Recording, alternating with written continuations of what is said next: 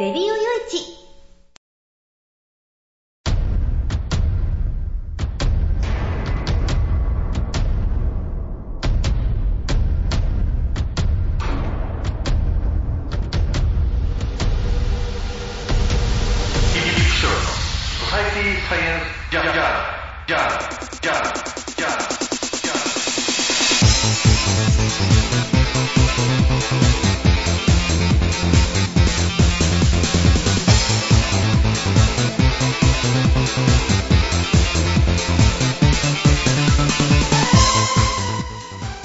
ハローじゃご機嫌いかがですか？ソサイティサイエンスジャーナルも、えー3ヶ月ぶりの放送ということでね、えーまた生活の拠点を岡山に戻してしまいました、えー両親ともにね、うん昨年の12月に相次いでね倒れてっていうことでどうどういうもんなんですか？ねなんなんだかこういう悪いことって続きますよね。でも両親特にねそのお袋が先に入院したんですけど、お袋よりも、そのね、本当、お袋の世話しなきゃいけない立場である親父の方が、あの、なんか地方が急に進んでね、これ誰かおらんといかんぞなんて状態になっちゃったもんだから、えー今年ね、えー1月にもうその福岡のね、拠点を、まあ、こっちに移しちゃったわけなんですけれども、変なもんでね、うん、不思議なもんで、あの僕がこっち帰ってきてお袋が退院すると、親父のね、地方って、な治ったのかどうなのか、かなり普通になっちゃったんですよね。えーその異常な状態っていうのが、ほぼ消えちゃってね。だからやっぱりこう家族一緒に住んで、こうね、会話をするっていうのが、いかにこうね、その、老人介護なんかのところで必要なのかなっていうね。で、まあ、この3月から、えーまあいろいろね、その、要介護、親父の要介護認定の申請出したりだとか、えーまあね、デイサービスうんっていうようなこともあって、えーで、まあ今日から、いやいやいや今月からね、今日も金曜日、毎週金曜日にね、デイサービス行ってもらうようにしたんですけど、こんなことって、もうちょっと本当、えー身の回りのことがバタバタしてて、で、なおかつこう仕事に追われててみたいな部分もあって、えーラジオがこう3ヶ月もね、3ヶ月も俺この SSJ 休んだなんてことあったかな今までにっていう感じなんですけど、まあ、そんな感じでね、えーまあ本当はあの皆様にね、ご心配やらご迷惑やらおかけいたしましたけれども、なんだか今週からね、えー SSJ、えー復活ということで、え皆さんにね、またお耳汚ししたいなと思いますので、え引き続きね、最後までお付き合いよろしくお願いいたします。この番組は、レディオ用地の制作により、全世界、全国の皆様にお届けいたします。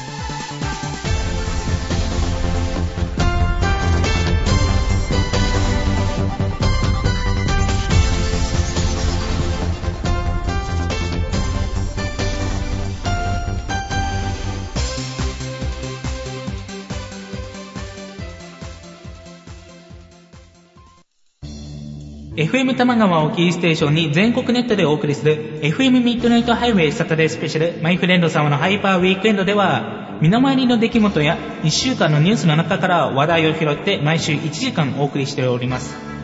また時にはゲストをお迎えしてのフリートークスペシャルとしてもお送りしております。週末の情報バラエティ番組マイフレンド様のハイパーウィークエンドインターネットレディオステーションニューウィンドで毎週土曜日に配信しております。ぜひ皆さん聞いてくださいね。テレビビンゴネットアイランド。会社で役立つ面白応援グッズの紹介をはじめためになる情報ミュージシャンの生出演など映像でお届けする30分の生放送。テレビビンゴネットアイランドは毎週水曜日19時30分から20時。テレビビンゴで放送中です。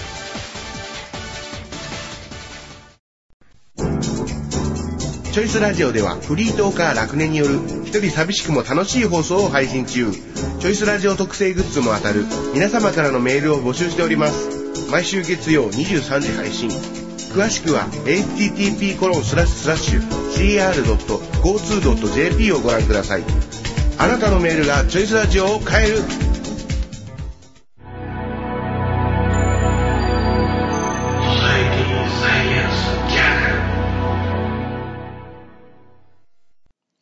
本当あのね、3ヶ月も喋ってないともうボロボロですな。えー、やっぱりあの、喋り手っていうのは普段から常にこうね、いつも喋ってないとダメなんだなっていうのがね、えー、こう、少し休むとのこうね、ありありと分かっちゃうってことって、これ下手な大きな病気もできねえなってなとこなんですけど、うん、この先月ね、2月の頭にインフルエンザなんてやっちゃいましてね、それも、えー、インフルエンザの状態で NTT の仕事なんかやってんですよね。えー、だからそのね、熱がある状態でやっちゃったもん、あの、そんな動いちゃったもんだから、なかなかね、対照的にはいろんな問題があったりっていうようなこともあって、えー、まあ難しいとこなんですけどね。でもまあそんなあれで、えー、こうね、え、なんとか1ヶ月、まあ僕の場合どうしても一度ね、大きい病、そういう病、あの、風邪とかなんとかインフルエンザとかやっちゃうと、あの、咳が止まらないとか、いる喘息の症状が出てとかっていうの、1ヶ月2ヶ月は偉い目に遭うんですけど、今回まあなんとかね、1ヶ月ぐらい、1ヶ月ちょっとぐらいで、えー、普通に、まあそんなに咳も出なくなってってことなんでね、事なきを得たわけなんですけれども。さてこのソサイティサイエンスジャーナル3ヶ月お休みしてました。えー、3ヶ月のお休みの間ね、えー、その前に何喋ったかなってよく考えたら総選挙の前なんですよね。えー、だから、最後にラジオで喋ったのが、このレディオ用地の番組ではなくて、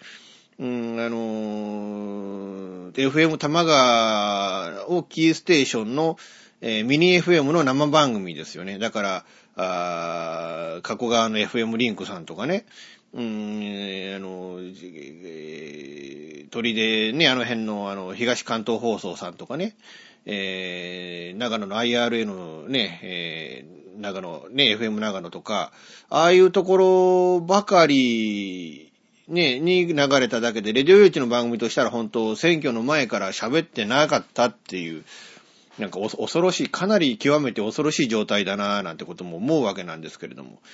でも本当ね、うーん、あの、予想通りというかなんというか、まあ、あの、こうなってほしくないなっていう部分の予想だったりはしたわけですけど、結局その政権自民党に戻って、ね、安倍晋三さんが、えー、内閣総理大臣として復権したっていうね、あのー、まあ、あの、消去法で行くとやむを得ないのかなっていうような気もするんですけれどね。うーん、だってね、当時の政権与党だった民主党は、もう国民からの信頼っていう部分はもう、とっくにこうね、あの、信頼なくしちゃってたわけですし、にまあね、維新の会もかなりの勢力をこうね、えー、拡大してはいたけれども、やっぱり石原さんと橋本さんが合体したっていう部分で、その思想の部分っていうのはね、どうしても、あの、一緒にその政策をこう一致するっていうわけにいかなくなりましたよね。やっぱり政策優先でいくと、やっぱり維新の会はみんなの党との合流を優先するべきだったんですけれども、結局、それができなかったっていうね。なんかメンツの部分で、なんかもそのね、渡辺代表を怒らせて、えー、っていう。で、まあ、あいわゆるその新自由主義を、その、なんていうのかな、その原理主義として、えー、みんなの党はまあ進んでいる部分はあるんだけれども、やっぱりその、維新の会が、その、当時、その太陽の党、まあその前で言うと、えー、何でしたっけ、えー、立ち上がれ日本ですか。その当時からの流れって、もともとその、なぜその立ち上がれ日本っていう党が、うん、自民党の外にあったかっていうことを、そこの部分も考えなきゃいけないわけですよね。で、それはなんかって言ったら優勢選挙で、要は竹中改革、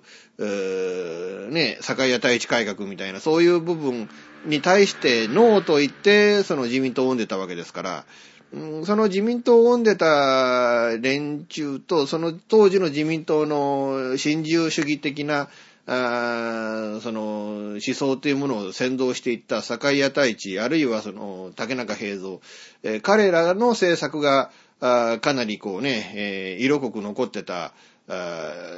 というか、まあ彼らの思想イコール、えー、維新の会の思想みたいな部分って当時あったわけでね。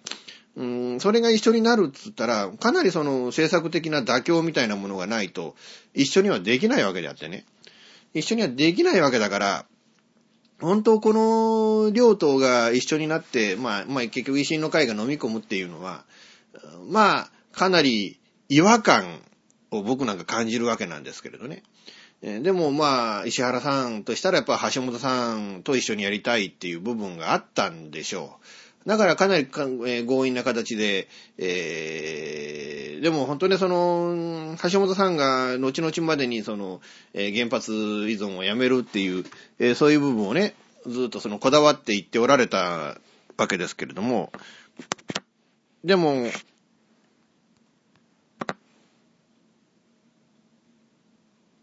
でもね、その、だからもう橋本さんがね、その原発依存をやめるっていうふうに言っておられたわけですけれども、その、石原慎太郎さんは、むしろその日本は核武装するべきである、核爆弾を作るべきであるみたいな発想があって、その日本国、あの、日本という国の手元に、えーその、プルトニウムがないと、その核爆弾ができないという部分なんかもあるじゃないですか。だから、結局その、プルトニウムを生成するために原発というものが必要という、かなりその危険度の高い思想による、その原発推進論者なわけですよね。だからそういう部分においても結局その、昨年の総選挙、終わるまで、だから選挙の途中どころか選挙が終わるまで、この橋本さんと石原さんのその原発をどうするのかっていう部分すらまとめてなかった部分、ね、そういう部分なんかもあって、だから、あの、維新の会がそういう形で橋本石原合体っていう部分で数合わせっていう部分が国民に見透か、見透かされてしまったっていう部分、それが、あの、まあ、躍進はしたものの、あの程度の議席しか取れなかったっていう、えーことの裏付けなんじゃねえかなっていう部分と、やっぱり新自由主義は日本にとって危険な発想なんだ、危険な思想なんだっていう部分を、国民の多くがやっぱり共有してる部分あると思うんですよね。その結果、あまあ、あまあ、あの程度の議席数だったんだろうなと思うわけですけれど。まあ、えーで、自民党ね。結局自民党に政権戻っちゃったっていう。あの、国民の多くはね、その原発反対、原発とやめろっていうふうにこうね、そのスローガンで、あの、デモやったりなんてね、それに対して多くの人がやっぱ共感を持ってる部分ってあると思うんですよね。やっぱり今の東北の状況を見ると、それで同じことが今後、その他の原発で起きたら、これたまったもんじゃねえぞって、もう日本住むとこなくなるんじゃねえぞっていう、そういう危機感を持ってる日本人ってかなり多いはずなんですけれども、にもかかわらず、うん、このね、自民党が政権を取ったら、こう、原発に関してはこういう風な政策を取ることになるっていう、そこの予定調和的にね、えーその通りにこうなっちゃったっていうのがね、えーもう本当はあのやっぱりなっていう部分と、あの国民ね、やっぱりその、政権、あの、ど、どの政党にこの政権を取らせるか、あるいはどの議員に投票するかっていう部分において、政策第一になってねえなっていうことの、なんかそれを裏付けちゃったなっていう、なんか、なんか残念な、そういう意味での残念な気持ちっていうのがかなり、えー、こう強かったりはするわけなんですけれども。まあ、あの、実際その通りの政策を今ね、あの、自民党は推進しているわけで、えーやっぱりどうしても経団連、経済界との、自民党とのつながりっていう部分、これはもう本当ね、無視できないぐらいにこうね、あの、太いものが出来上がってて、それによって、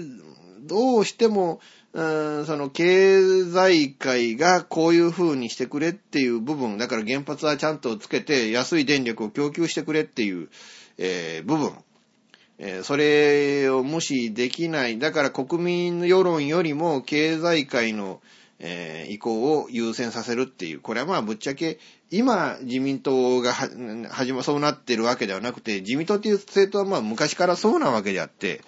だからこそね、あのー、なんていうのかな、えーずっと長年長年、その政権交代する自民党に代わる政党ってものが生まれるっていうことを、えー国民は望んでたんだけれども、うん結局その民主党がこういう結果になっちゃうと、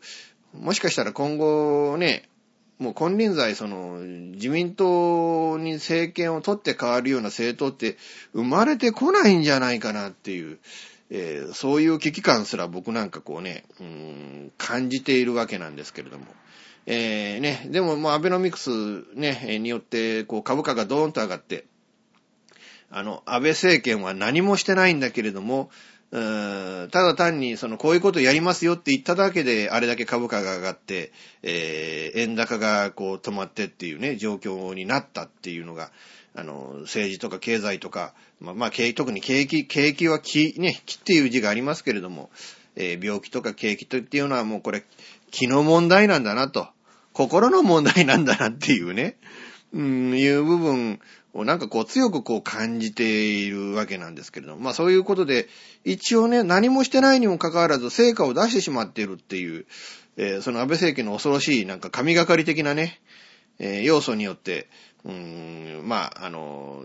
国民からある程度のね、えー支持を得ているっていう、えそこの部分はやっぱり評価もしなきゃいけない部分ってあるのかもわかんないですけれどね。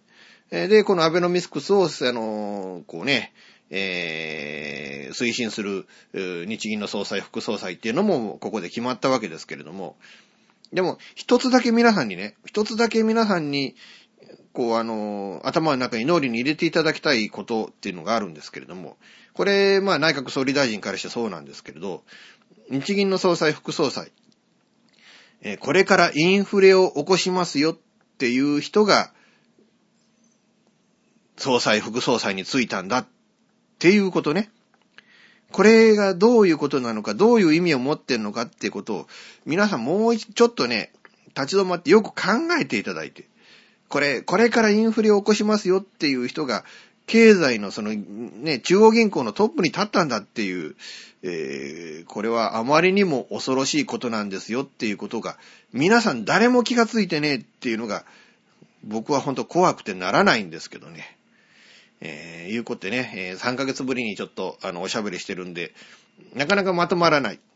えー、ので、ここでちょっと強引に、えーちょっと CM を入れて、えー後半、ね、えーまたちょっと別のことをお話ししようかなと思っています。ソサエティサイエンスジャーナル現金でマンションを買うのが夢なんですよ。あ、丸くしちゃったら一番いいなぁ。そう、まあ無理だと思う。幸せな家庭を作ること。留学したいんですけど心理学の方を勉強したいなと思っていて、で、あの、マンション建てて一番上に住むっていうのが理想かな。あなたの夢を応援しています。風俗リンクラジオ。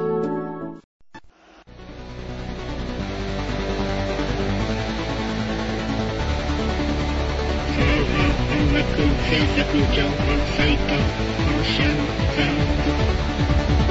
シャンサンズは音楽をやりたい方を支援する音楽情報サイトです。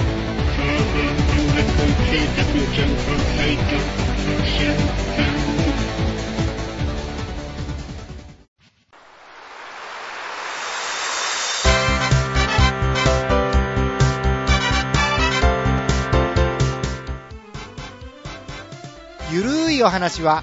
フェアリーテールが気が向いた時に更新する、えーその時興味があるものゲームの話自転車のお話まあ社会状況のお話そういうものを題材に、えーゆるくゆるく語る番組です。ぜひ皆さん聞いてね。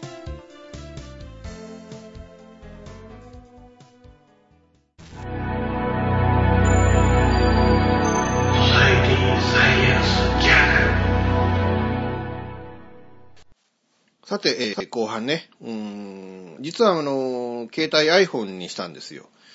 これまでもね、まあ、ガラケーだったんですけれども、まあ、au のガラケー、で、ソフトバンクのガラケー持ってて、あと、まあ、あの、e モバイルのね、うん、あの、スマホを持ってたんですけれど、まあ、それがちょっと e モバイルのスマホが使えなくなったっていうこのタイミングがあって、うん、で、じゃあ、もうこの際 iPhone にしたれってんで、で、au からそのソフトバンクに乗り換えて、えー16ギガの、うん iPhone 買っちゃったわけなんですけれど、容量が一番少ない iPhone ね、16ギガとはいえ、いや、まあそれまで持ってたね、あの、Android の方が、もうあまりにもその、環境悪かったの。アプリもまともに入らないぐらいのラムしか持ってなかったんで、かなり、えー、こう、環境良くなりましたね。え相当の数のゲーム入れてたりもするんですけれど、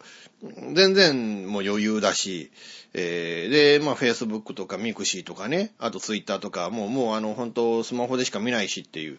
うん感じでね、かなりこう快適なんですよね。あのーぶっちゃけね、あのネットワークの関係で、あの、ソフトバンクの方を、あの、ガラケーをその au に持って行って iPhone にしようかなと思ってたんですけれども、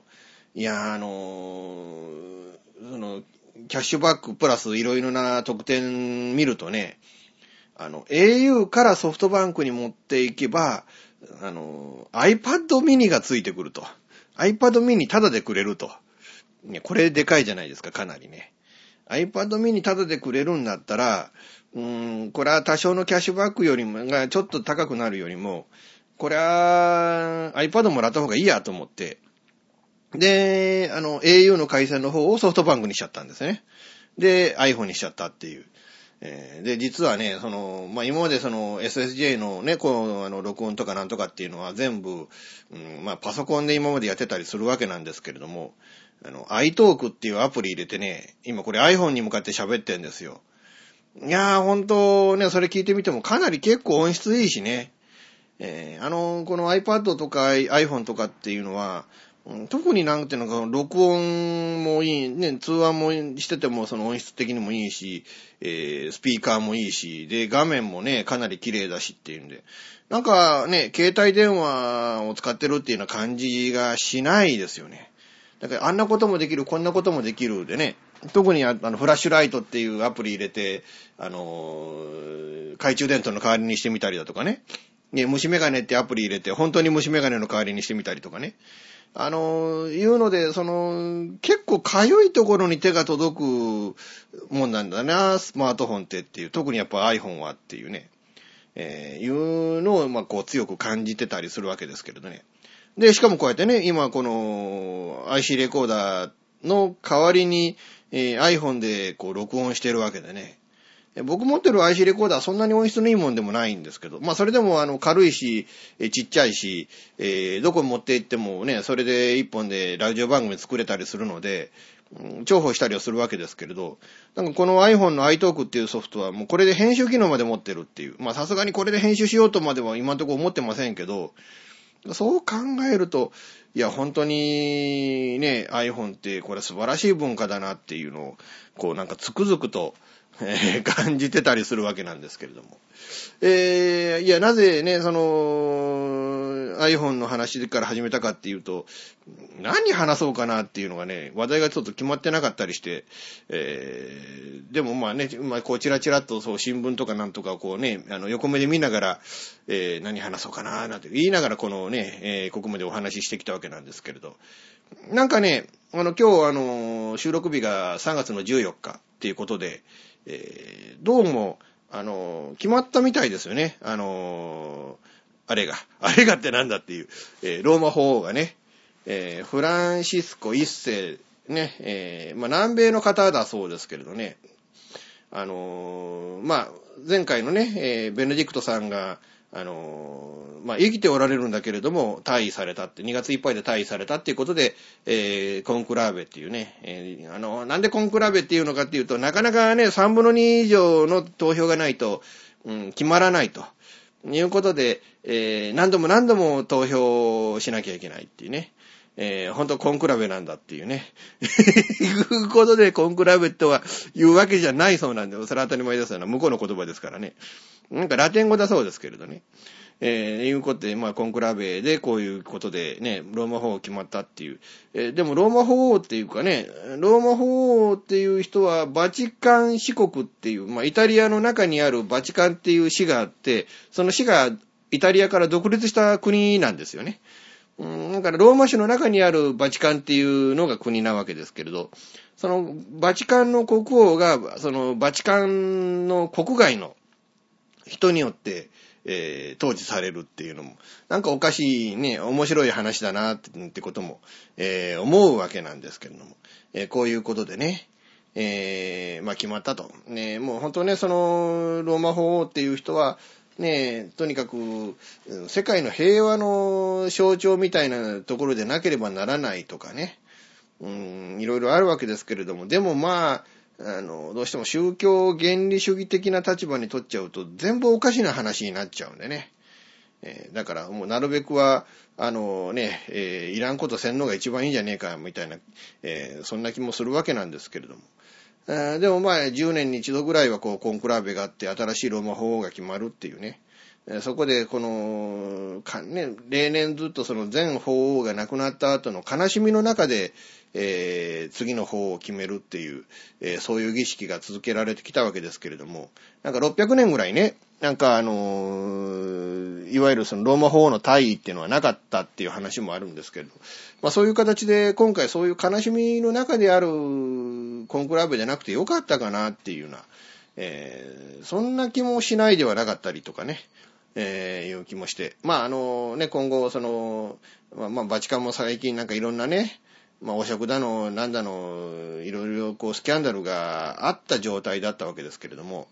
でもまあ、あの、そういうね、えースキャンダルに負けないね、えーそれをちゃんときちっとその浄化させるような、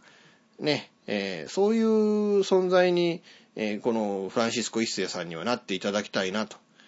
なことを言いながらね、えー今回ちょっと、あの、まだ、あの、3ヶ月ぶりの SSJ ということで、まだリハビリということで、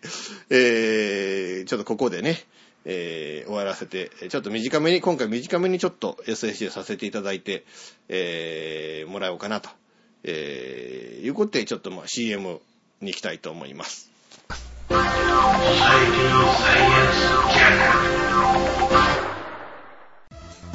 ディオ用地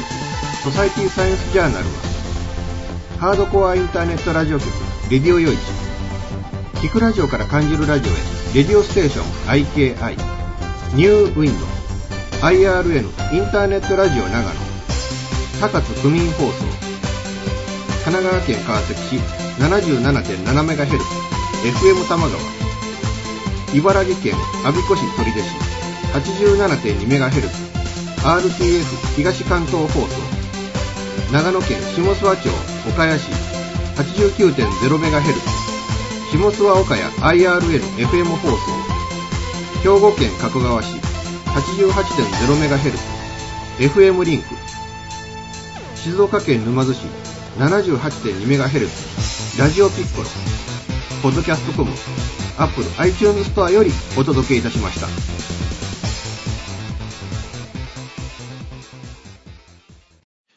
ということでね、うん、まあ3ヶ月も SSJ お休みしてたんですけれども、なんかこうね、こう長いこと喋ってないと、こう喋ってるだけで、ね、その喋るっていうのも脳脳みそを結構使うんでね、えーかなり疲れてたりしますけどね、こう短かった時間だっていうのにね、恐ろしいことですよね、こんな短い時間でこんなに疲れるっていうのはね。えー、なんで、まあれなんです。まあこれ徐々に慣れていってね、まだ今まで通りに普通に喋るようにしようかなと思うわけなんですけど、当面多分これで金曜日にね、えー、おしゃべりをさせていただいて、まああの、両親ともにね、あの、行ってますから、あの、デイケアにね。うん、だからまあその行ってる留守の時に喋っていこうかななんてことを、えー思ってますけれども。まあ本当この3ヶ月の間ね、いろんなことがあって、しかもまあその3.11を過ぎてね、あの大震災からもう2年が経過したっていう。2年前はね、僕はその基金訓練でそのウェブデザイナーの学校に行ってましたから、うん、だから正直なところね、えー全くその、そんな時間帯にそんなことがあったとはつゆ知らず。で、夕方、その、学校から帰る直前になってパッと見たら、地震が大きい怖いよって女の子からメール来てて、あらーと思って、で、慌てて日刊スポーツなんか見たら、もうね、壊滅、壊滅っていう記事が載ってるのを見てね、なんか正直背筋が寒くなった、そんな記憶もまああるわけですけど、もうそれから2年経ったんだなっていう。で、何ら復興が進んでないというか、その、復興にまだ手もつけてないところが多いじゃないですか。あのーまあ、阪神淡路大震災の時もね、あのーまあ、姫路駅からこう新快速で大阪に向かっている時にこう窓の外を見ると、ぶっちゃけその阪神の震災から10年間はまだブルーシートって残ってたんですよね。まああの徐々に徐々にどんどんどんどん復興していく姿を見るっていうところになんか日本人って、えーまだまだ強いんだなっていうその心強さみたいなものも感じたんですけれどでもだからといってねあの本当その進むところは進むんですけど進まないところは進まない、今回その原発事故なんかも合わせ持ってその放射能がかなり漏れている部分なんかもあってね。そうなるとまあなかなかあのできたもんじゃないですからその除染にしても復興にしても何にしてもね。もうほとんどその何もできてないっていうのが実のところだったりするのでだからなんとかねあのー本当一日も早くこう何らかの手をつけてっていうねことを考えていただきたいもんだなと、えいうふうに思うわけなんです。えー、なことを言いながらね、えー今回もそろそろ終わり終わりにしたいなと思います。えー本当3ヶ月もね、番組お休みさせていただいて申し訳ありませんでした。えーで、まあ、また今度ね、これからもこうやって、あの毎週おしゃべりさせていただきますので、えー今後ともね、ご支援よろしくお願いしたいなと思います。この番組は、レディオヨイチの制作により、全世界の皆様にオンデマンド、ポッドキャスト、FM ラジオでお届けいたしました。お相手はイプシロールでした。ではまた次回、ごきげんよう。さようなら。